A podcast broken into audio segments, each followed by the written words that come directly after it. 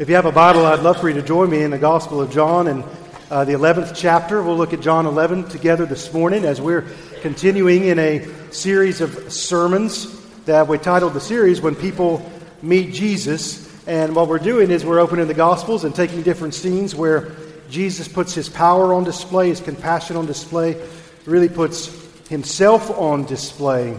And we get a remarkable picture of who he is in John chapter 11. And it matters much in your life what you believe about Jesus. It matters much in your life what you think about him, what you know about him. Uh, I think almost no one believes the world is fine the way that it is. I don't meet many people who say, you know what, everything's good and I don't really want anything to change. We're inching in and maybe more uh, galloping into the election season, and there's really no politician that stands before the newsreels and says, uh, you know what, my plan is we're just status quo. That's what we're going to do. Uh, they argue, here's what I'm going to change, and so on and, and, and so forth. No, no politician stands up and says, you know, four years from now, pretty much things are going to be the same.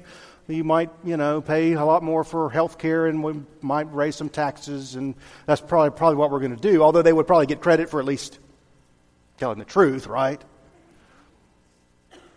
Oh, and by the way, you're still better off than most everybody else on earth. That's, that's also true, right? I, I mean, most people can, can, can agree no matter how we differ on any number of things, that the world's not really fine the way that it, that it is. We all know something's wrong, right? Something's wrong with the world, although we might disagree on exactly what it is. At least we can agree there is something wrong. Now, when we open up the Bible, the Bible is clear that that something that's wrong has a name. It's called sin. As we saw last week in Mark's Gospel, Mark chapter 1, sin has devastating effects, right? It leaves us unclean before God. It leaves us ostracized from one another. It leaves us hardened and insensitive to our Creator. It spreads and affects all of our being, and it has no man made cure. And it ultimately leads to death. Well, the Bible helps us in at least getting us started in saying that, that what's wrong is not some, somewhere out there, although its effects are out there. What's wrong is really, it's really in here. Last week we saw with the leper that, that Jesus is both willing and able to make the unclean clean. Today, in John chapter 11, we'll get up front, up close and personal again with sin's ultimate effect, which is called death, which has impacted everybody in the room. And if it hasn't impacted you personally, it will impact you personally. In fact, it'll get as personal as it can get because death is coming for us all. For all have sinned and fall short of the glory of God and the wages of sin. Help me, church, is, is death. If you've ever sinned, you're going to die. Well, before we jump into John 11, just a few reminders. We read some of these verses last week. I want to speak them over you again today so we can just hear week in and week out who our great God and Savior, the Lord Jesus Christ, is. Holy Spirit inspired the Apostle Paul to write in Colossians 1 that Jesus is the image of the invisible God, the firstborn of all creation. For by him all things were created in heaven and on earth, visible and invisible whether thrones or dominions or rulers or authorities. All things were created through him and for him. He's before all things, and in him all things hold together. He's the head of the body, the church. He's the beginning, the firstborn from the dead, that in everything he might be preeminent. See, death is not preeminent, amen? Jesus is preeminent. For in him all the fullness of God was pleased to dwell, and through him to reconcile to himself all things whether on earth or in heaven, making peace by the blood of the cross. How does Jesus make peace for you? Through the blood of the cross. I love Colossians 1. It talks about how glorious and, and, and magnificent and huge Jesus is. And I also love Hebrews 4 because it gives us a glimpse in how personal, how close he is. Hebrews 4, verses 14 through 16. Since then we have a great high priest who has passed through the heavens, Jesus, the Son of God. Let us hold fast our confession. For we do not have a high priest who is unable to sympathize with our weaknesses, but one who in every respect has been tempted as we are, yet without sin. Let us then with confidence draw near to the throne of grace, that we may receive mercy and find grace in a time of need. And then, uh, and then again from Isaiah 53, a very brief but powerful statement. Surely he has borne our griefs and carried our sorrows. And in the end, for us, human beings living on the earth, probably nothing brings as much grief or as much sorrow as sin's ultimate effect, which is death. So, what we want to say this morning is if Jesus can say nothing in the face of death, then in some ways he can, he can say nothing. But you want some good news? He, he has much to say and much he can do in the face of death. The greatest news that has ever been given was given on a Sunday, and in God's providence, do you know where it was given? It was given in a cemetery. Luke 24 tells us on the first day of the week at early dawn, they went to the tomb taking with them the burial spices they had prepared. This group of ladies, they were going to a funeral and they didn't know they were going to a resurrection. Isn't that good news? When they got to the tomb, they found the stone was rolled away from the tomb, and when they went in, they did not find the body of the Lord Jesus. Our eternity hinges on the validity of these words. While they were perplexed about this, behold, two men in dazzling apparel said to them, It's a good question. Why do you look for the living among the dead? He's not here. He is risen, just as he said. Paul put it this way if Christ be not raised from the dead, we are of all men most to be pitied. If Christ is not raised from the dead, you have my permission not to come back after this morning because it's a waste of time. However, however, if Christ is raised from the dead, you both have my invitation to come back so we can exalt him together. And you also have the commissioning from him to take this news to the ends of the earth. Amen? So we want to see a picture of this in John chapter 11, a precursor uh, of, of your resurrection that is to come. So we're going to begin by praying in a simple prayer. I want you to join me in asking God in, in humility, but also on the basis of Hebrews 4. With confidence, we can draw near to the throne of grace. Just ask of, of the Lord, and I believe God the Father is willing to answer this prayer. Please show me Jesus clearly. Show me Jesus clearly, what he has done and who He is. Let's pray to that end. Father, not only do we need to see clearly what, what's, what's wrong with the world, we also need to see clearly what you have done about it. Because you've done something about it. You've not just outlined in the Bible what the problem is, called sin. You've also clearly outlined in the Bible how you took the initiative, though sinless, to deal with the problem of sin. So we're asking for grace this morning that from John 11 we see Jesus clearly, both who he is and what he's done. In Jesus' name, amen. Well, uh, John 11 begins in this way. Now, a certain man was ill, Lazarus of Bethany, the village of Mary and her sister Martha. Quick question. Is this the same Mary and Martha we looked at a few weeks ago? That Martha, anxious and troubled about many things, and her sister Mary was sitting at the feet of Jesus? Answer to that question, yes. That's exactly the same family. And so uh, uh, we've advanced in the timeline a little bit, and we're told that Lazarus is, is sick. It was Mary who anointed the Lord with ointment and wiped his feet with her hair, whose brother Lazarus was ill. So the sent to him, saying, Lord, he whom you love is ill.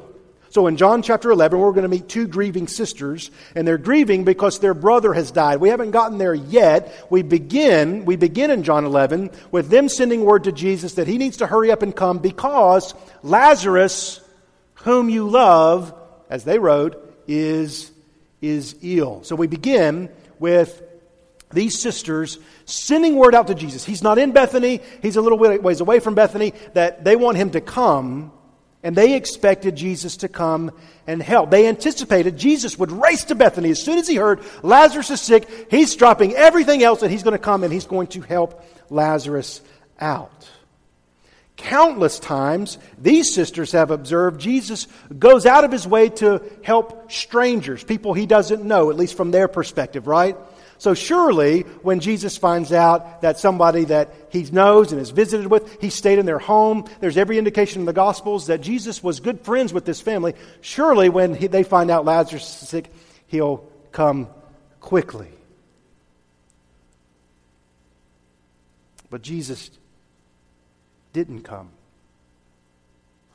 He didn't show up. Now, think about how this must have gone over in Bethany, right?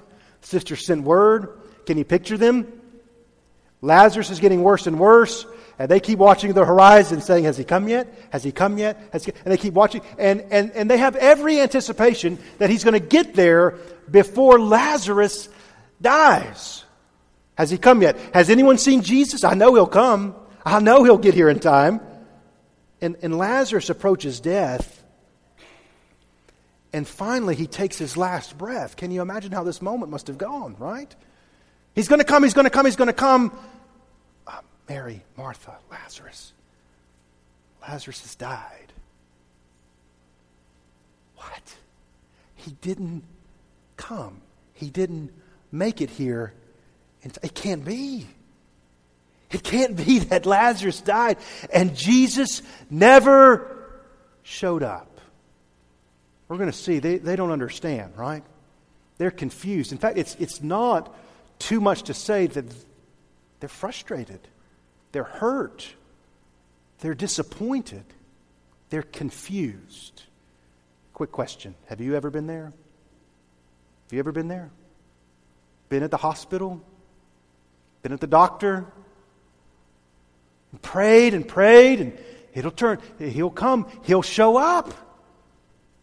And then you felt like, and I'm choosing my words carefully, you felt like God let you down. Mary and Martha are there in John chapter 11. Confused and disappointed and hurt towards Jesus. Now, this is really, really, really, really, really, really really, really important. Jesus knew something they didn't know. Jesus knew something they didn't know. And most of the time, if not all the time, when we're frustrated, confused, disappointed with God or with how things have happened or how things have turned out, He always knows something that we don't know. What we need is grace in our lives to believe it. And what we want to demonstrate here is that's not wishful thinking. That's not some pie in the sky hope. Well, well, no, no. It's rock solid biblical truth. In Mary and Martha's case, this season of confusion and frustration goes on for about four days. In your case, I just have to go in and tell you, that may go on for 40 years. That may go on for 60 years. In, in fact, in fact, you might yourself take your last breath on earth still wondering, well, how is this all going to work out?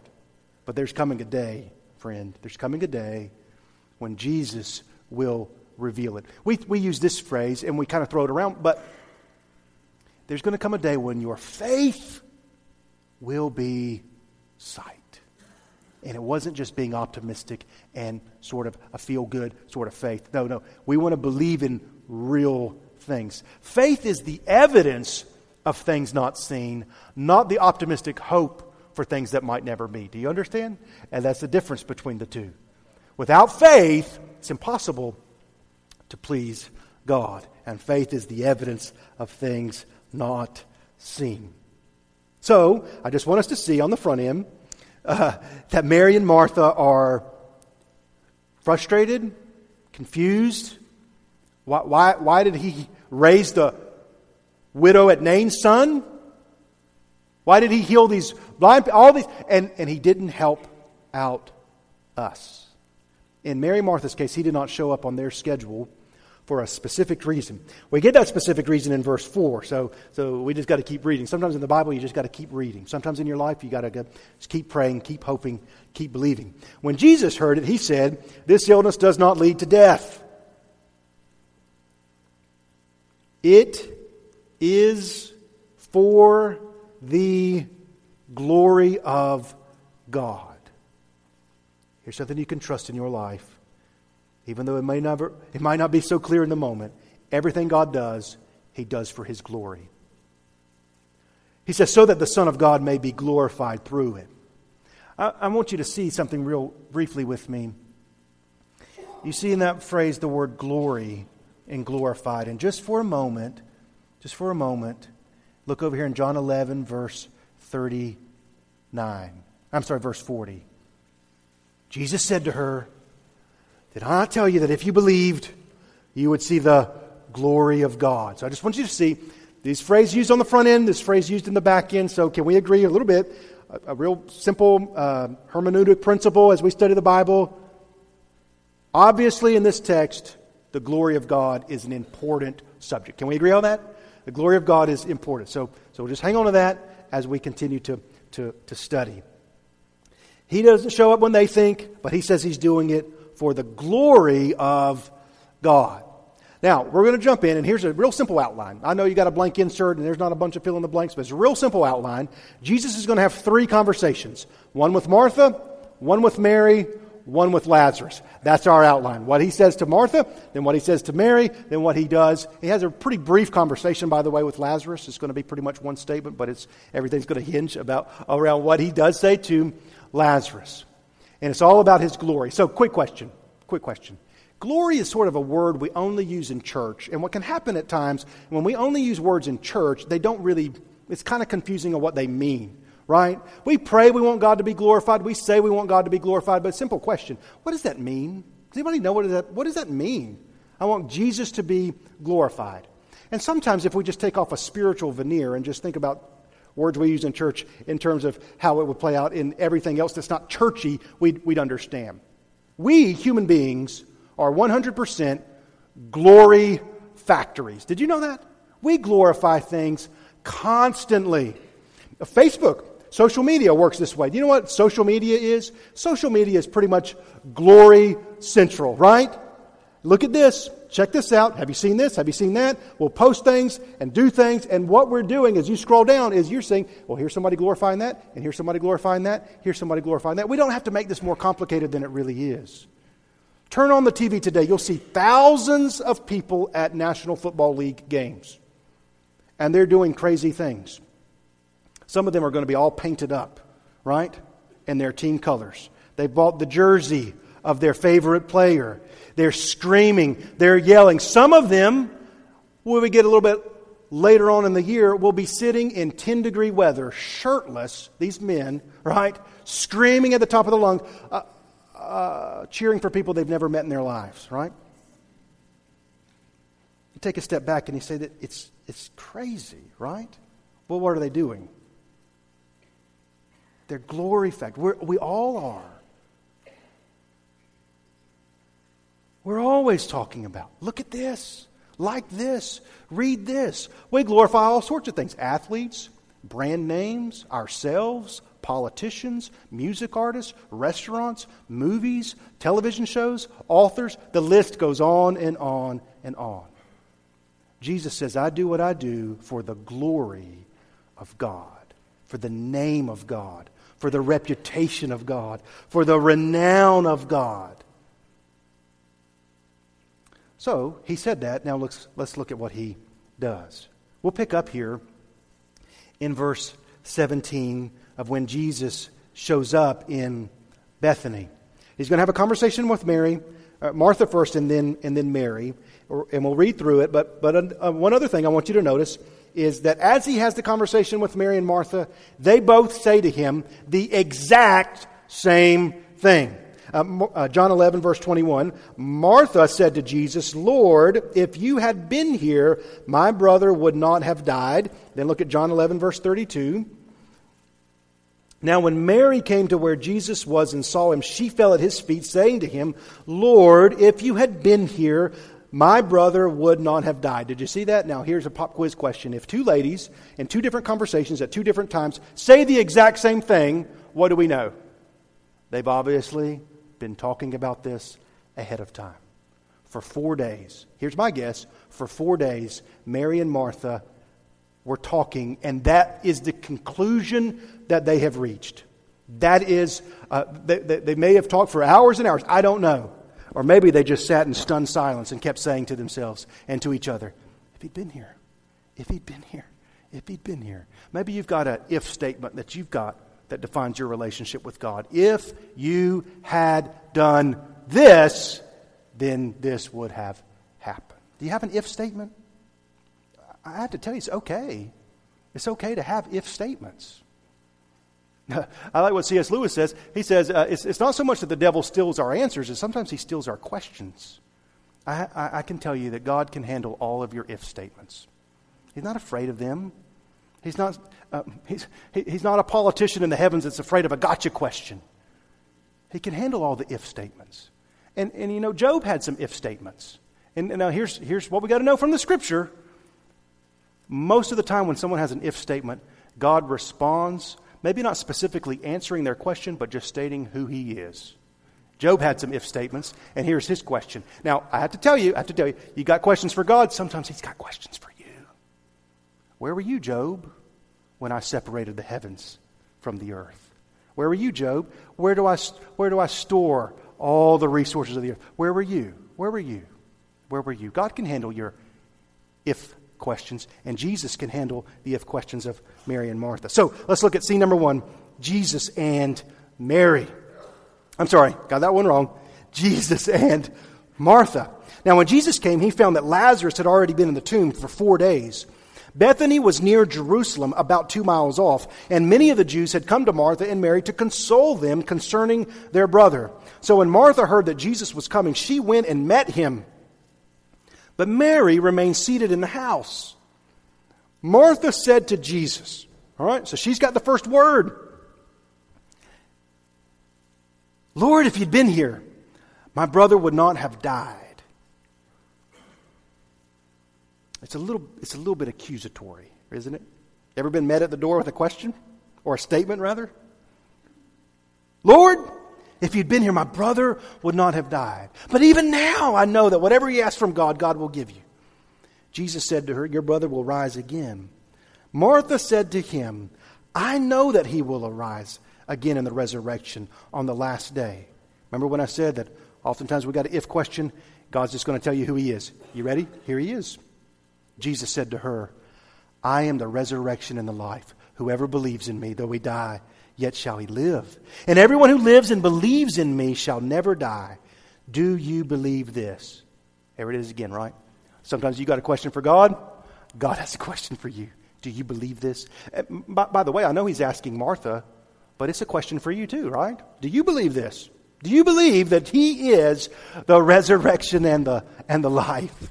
She said to him, Yes, Lord, I believe that you are the Christ, the Son of God, who is coming into the world. Well, well, well. Sounds like Martha finally went to listening and sitting at his feet, right? At some, at some point.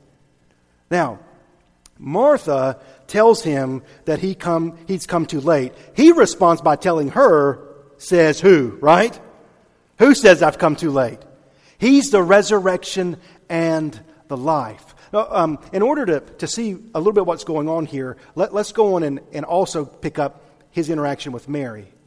When she had said this, she went and called her sister Mary, saying in private, The teacher is here. a little bit more than a teacher, we'll see that in a moment. And he's calling for you. And then she heard it. She rose quickly and went to him.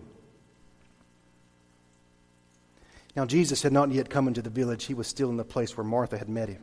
Martha marched out of the village to confront him, right? When the Jews who were with her were in the house consoling her, saw Mary arise quickly and go, they followed her supposing that she was going to the tomb to weep there. Now, when Mary came to where Jesus was and saw him, she fell at his feet, saying to him, Lord, if you had been here, my brother would not have died. I don't know this for sure, same statement, but it sure feels a little bit like Martha's confrontational, angry, and, and, and Mary's sad and disappointed. Same event, two sisters same statement, but maybe a little bit different response. When Jesus saw her weeping and the Jews who had come with her also weeping, she was, he was deeply moved in his spirit and greatly troubled. And he said, Where have you laid him? they said to him, Lord, come and see. Now, here's the context for this verse we always talk about. Jesus goes to the tomb of Lazarus, and it's there, your Bible says, Jesus, Jesus wept. Jesus sobbed. So the Jews said, See how he loved him. But some of them said, Could not he who opened the eyes of the blind also have kept this man from dying? There it is. There's that criticism that's hanging in the air. Why, why didn't he do something about this? I mean, if he loves this man like this, why is he off healing people he doesn't even know? Right. Now, now uh, it's interesting, we'll talk about it more in a moment, that Jesus weeps at the tomb. But the question we have to ask is is that all he can do there? It's all you can do there. It's all I can do there. And if he can't do any more than that, he's empathetic and sympathetic. But again, if that's all he can do there, then we still got problems, right? Still got problems.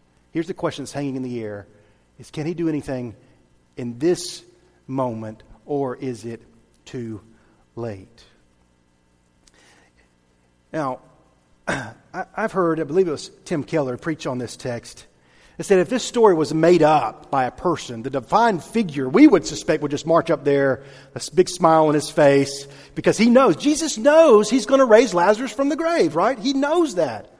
And if we just made this story up, we just have him march there, hey, roll that to and then we get this pause, this, this, this moment where he's, where he's weeping. Now, if we take these two, if we take these two interactions, one with Martha, one with Mary, here's what we learn about Jesus. He's fully God. I'm the resurrection and the life. I'm the resurrection and life. And he's fully human. He's weeping. He's not disconnected. He's not unable to sympathize with our weaknesses. I think this, with, with Mary, is a moment where we see Jesus clearly. He doesn't just say it, he, does, he sympathizes with our weaknesses. Who is Jesus? He's not 50% God and 50% man, right? Or 80 20, or however you want to break it down. He's fully God and he's fully man. He's God come in the flesh. Oh, it's, a, it's, it's, it's an amazing picture that we get here. His encounter with Martha emphasizes he's God. He's, his encounter with Mary emphasizes that he's human. Look at his response to Martha again in John 11 25. He doesn't simply claim that he can revive Lazarus, right? He doesn't say, I can resurrect him. He says, I am the resurrection and the life. He, there's a strong desire in many circles, and you're probably familiar with them, and some of you present today may even be in this circle, that portray Jesus as a great man and a remarkable teacher, right? Many are quick to say he's wise and he's, he's great inside. So let's put him, if you will, on the Mount Rushmore of religious leaders. He can be up there with, with a couple of other names, whoever you want to put up there. But if you read the Gospels honestly, I have to tell you, we're confronted with the fact that Jesus himself claimed to be much more than a great teacher. This is just one of many examples of this. And, and, I, and I, don't, I don't really think it's important how many times elsewhere you make a nice statement or give a good lesson or talk about being nice to people or being merciful, if over and over and over again you claim to be God, we can't just really sit back and say, well, let's ignore all the God claims and just focus on his nice teachings on forgiveness and mercy. In Luke 10, Jesus said, I saw Satan fall like lightning from heaven. That's a statement that he makes saying he's been there from the beginning, right? In Mark 2, he forgives a man of his sins. They got upset about it for a reason. Why? Only God can forgive sins. In John 5, a crowd picks up stones to kill him because they had heard him claim to be equal with God. In John 8, another crowd does the same thing when he claimed not only to be older than Abraham, but to be the eternal God. I am. They knew what that statement meant. In John 14, he claims not merely to have the truth, but to be the truth. In John 20, Thomas bows down and calls Jesus my Lord and my God, and Jesus accepts his worship without comment, right? C.S. Lewis is well known. Those others have made the observation. There's really only three options when it comes to Jesus in a time like John 11. He's either deceiving, or he's deceived, or he's divine. That's it. Those really the only options. Jesus demands a radical response of some kind, right? The only thing we can't do is respond to him moderately. Another way of looking at these conversations is that Martha gets what we might call the ministry of truth, and Mary gets what we'll call the ministry of tears, right? He's full of grace and truth. Now, that takes wisdom and discernment, as, as, as you love people to know the time and place for which one, right? Some of us have received, been the recipients of a ministry of truth when what we really needed was a grieving, weeping friend, right? And, and then sometimes, and, and probably more frequently, honestly, in our day, is people need to have be recipients of the ministry of truth, and what they receive is, is the ministry of tears, right? We, we need both. And, and don't you see that Jesus always does the right one at the right time? There's never a moment in his ministry where we can, as critics, look and say, well, you know what? What he really should have done was this, or what he really should have said was, was that. There are times we need to wake up and look around and know we're wrong about something, and other times we need a friend who stands by the graveside and weeps. We're seeing here that he's the lion and the lamb. Amen? We're seeing that he's absolutely approachable to the weak and the broken, and yet he's completely fearless before the corrupt and the powerful. He has tenderness without weakness. He's got strength without harshness. He's got humility without the slightest lack of confidence. And you want to talk about somebody who's confident? Hey, roll that stone away. That's a pretty confident statement, isn't it? He's got holiness and unending convictions without any shortage of approachability. He's both God and man. So, if Jesus is both God and human, if he's fully God and fully man, we're left with this question Why did he do it, right? Why did he come in this way? And for that answer, we've got to get the third scene.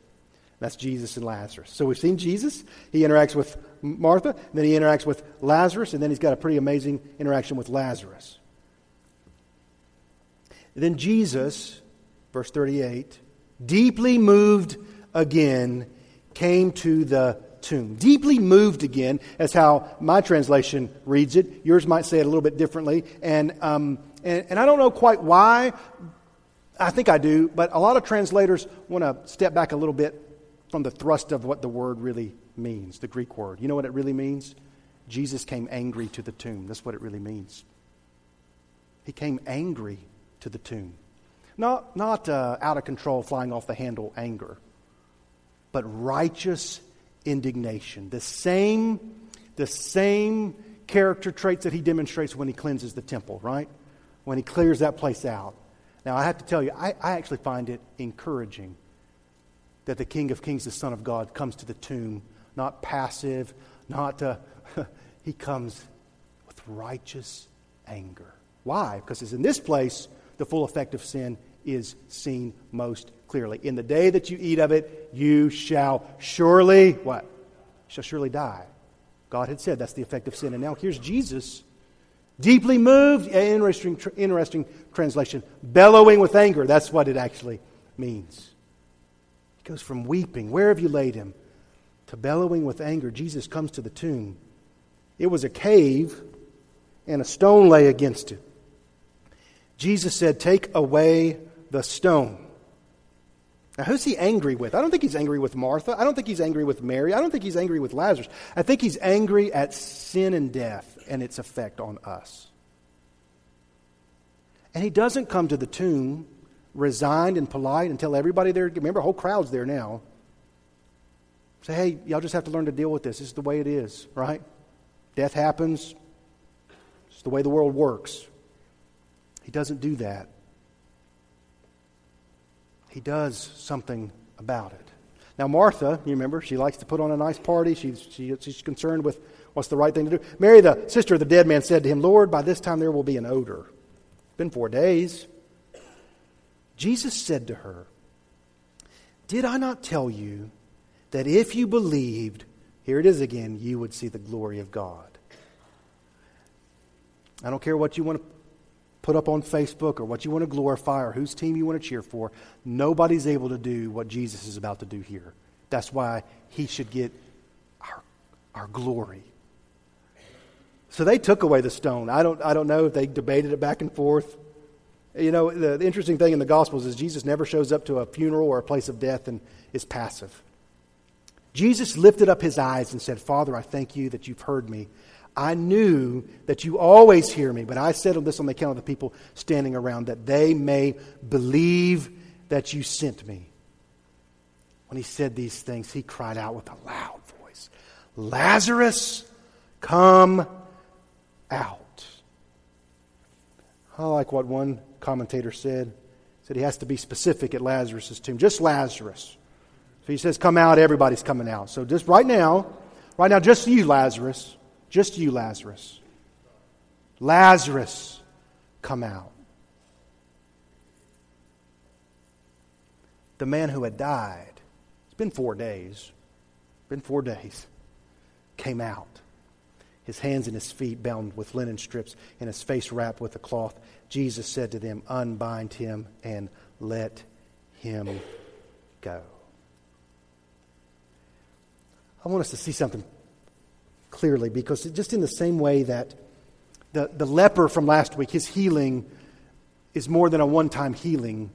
The, the, same way the leper is a visual object lesson for us about salvation, we're, be, we're being given here a wonderful visual object lesson again of salvation. He's the resurrection and the life. He's, he's both. Why does he say both? Because they're actually not synonymous terms. Now, before you can have life, if you're dead, you need a what? You need a resurrection. But after you have a resurrection, then what do you have from that point forth? Then you have life. And Lazarus is a wonderful physical representation of your spiritual salvation. Jesus speaks to him. Jesus comes for him. Jesus speaks to him. He calls him by name and says, Lazarus, come out. And the Bible says, and the dead man, what? Walked out. And then after he walks out, the Bible gives a pretty interesting description of him, doesn't he? He doesn't walk out and do a cartwheel. He walks out, and the Bible says, no, let me get it, get it just so.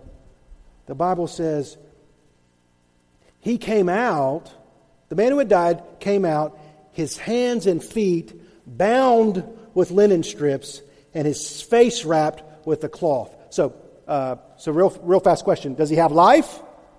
Yes. He's been resurrected. But does he have life in such a way that it's enjoyable? No. If you think so, let's just bound you up with some linen strips and put, put grave clothes over your eyes, right? He, he can see, but not very well. If he tried to talk, it would sound muffled. And, and Jesus says something hey, we gave him life. We gave him life. He's come out, but now he needs something else. Now he needs to be unbound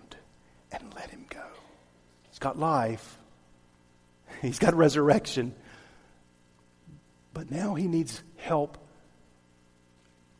to be able to enjoy the resurrected life that he's got. We all on the same page, right?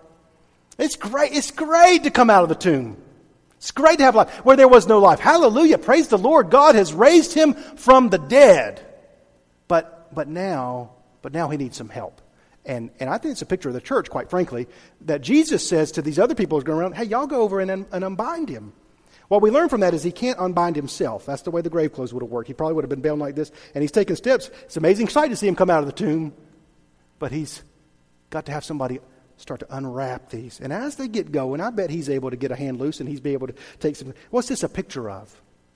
The grave clothes are a picture of the fact that you come out of the tomb spiritually, but you got some leftover stuff, right? Some of us got sinful strongholds. You've been resurrected, but you're still bound to anger, bound to pornography, bound to hostility, bound to discouragement or fear or anxiety. Got life still bound up. Do you see? But we actually need something beyond even this. Bible terms would be justification, sanctification is being unbound and then glorification. Because if left to himself, hey, this is great, but what's Lazarus ultimately going to do? Anybody seen Lazarus around today? He's still going to die again at some point. We don't know when. So, good news Jesus has done more for you than just give you temporary life. He's come to give you eternal life. He's coming a day where He's going to resurrect us all eternally, permanently, and we'll be unbound and we'll be free forevermore. Amen. I have to tell you, um, Back to Luke 24. I had never really thought of this. And, uh, and I don't want to stretch this meaning too, too much, but I couldn't help but think of this. Um, I, one, one of the reasons Jesus must be weeping and even angry is he, he understands for Lazarus to truly be able to come out of that grave, he's going to have to go into it. Jesus is. Jesus is going to have to lay down his life. Nobody takes his life from me. I lay it down on my own accord. Death is the result of sin. Jesus has never sinned. Why does Jesus die? Because he says, I'm going to die in your place. I'm going to suffer in your place. Uh, picture of the leper. I'm going to be uh, out in desolate places for you. We're going to, tr- we're going to trade. We're going to trade places. Um, if, uh, if the grave clothes are a picture of sin, that's why I love Luke 24. Uh, Luke 24, after the announcement, he's risen just as he said. The women returned to the disciples and told them all the things that they had heard. But it seemed to them an idle tale, and they did not believe it. That's what the Bible says in Luke 24 about the disciples after Jesus is raised from the dead. But then it says, But, but Peter raced to the tomb, stooping and looking in. You remember, anybody remember what he saw there? He saw the grave clothes folded and lying there. Isn't that interesting? Who folded them up? You see, Lazarus needed help taking these grave clothes off. And, and Jesus, more than likely, wasn't completely uh, wrapped up the way that Lazarus was, but he had some grave clothes on, but he wraps them up. It's a picture to us that Jesus was not bound by sin. Jesus does not go into the grave wrapped up in his own sin, and Jesus doesn't need your help, my help, anybody's help. Those women come to the tomb with their burial spice. He doesn't need anybody else's help putting those grave clothes aside because he's sinless. He's the Son of God. He went into the tomb not as a result of his own sin. Paul says it, we quote it almost weekly. Quote it almost weekly because we need to understand that he who knew no sin became sin. That in him, this great exchange, we might become the righteousness of God. Amen? Now, death is coming for us. We don't know when it is, we don't know how it'll happen. We just know that it will happen. The only people that won't die are the ones that will be caught up in the air with Jesus when he comes back. Dead in Christ will rise first, and then we'll meet them in the air. That's what the Bible says, right? So death is coming. But I'll give you a few concluding applications before we have the invitation. Those who believe in Jesus need not fear death. That's a pretty simple application, isn't it? But it's true, all right? It's true. Those who believe in Jesus need not fear death. Death is a defeated enemy. Death does not have dominion, Christ has dominion. Death is not preeminent, Christ is preeminent. Why? Why don't you need to fear death? Not, not because it won't happen, but because when it happens, Apostle Paul puts it this way for me to live as Christ, die is actually gain. Those statements go together. Death is only gain if living is Christ. Amen. But if my life is about glorifying Christ, death is a defeated enemy. In fact, to be absent from the body in death is to be present with the Lord. And one other application that I want you to hang your hat on for the rest of your life. We can trust God to work out all things ultimately for His glory. So don't be impatient with Him, and don't judge His actions on the basis of your preferred timeline. It's for the glory of God, so that the Son of God may be glorified through it. And that can even be said of illnesses leading to death. Amen? Stand together, and we're going to pray together. Have an invitation together.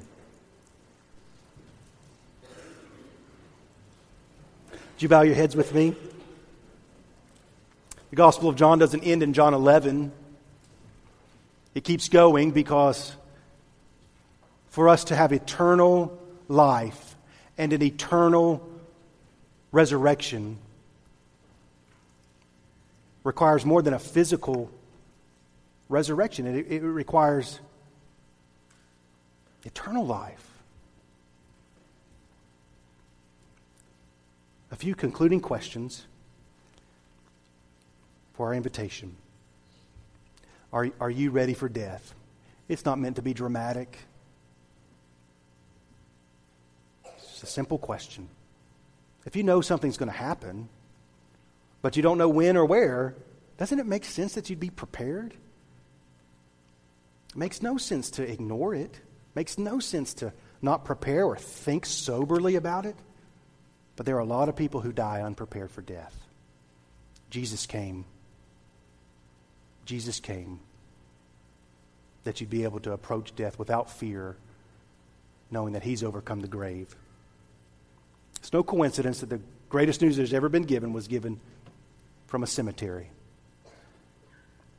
Second, you've been resurrected. This is for everybody who's believed on Jesus. You've been spiritually resurrected. You've gone from death to life. But are there some things in your life this morning that you're bound up in? They might preclude you from seeing Him clearly, or speaking clearly, or moving in the right direction. You're just bound up in some things that you came up out of the grave, and you know, you know that you've been given resurrection life in Jesus, but you're still bound up in some things.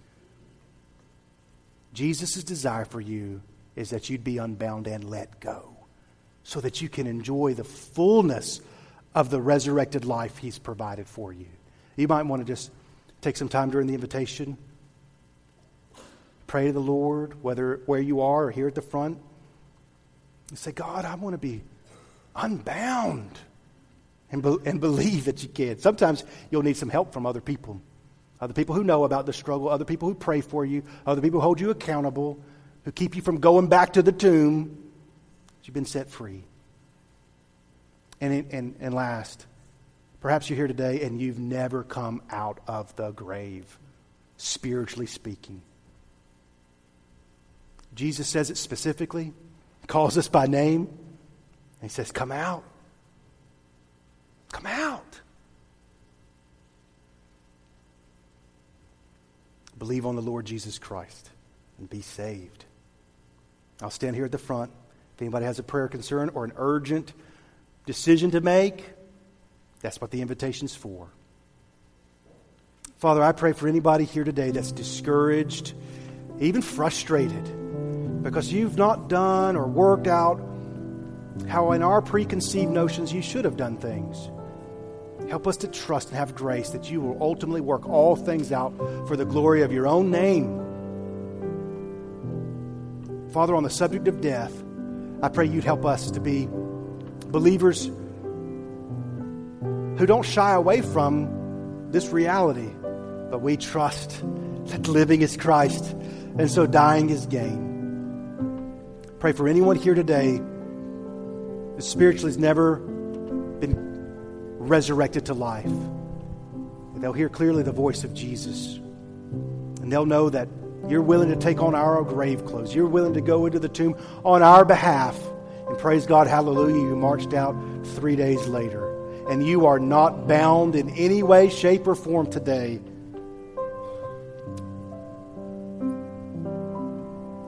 With the remnants of sin. Thank you for Jesus pray that He's glorified in our invitation. In His name we pray. Amen.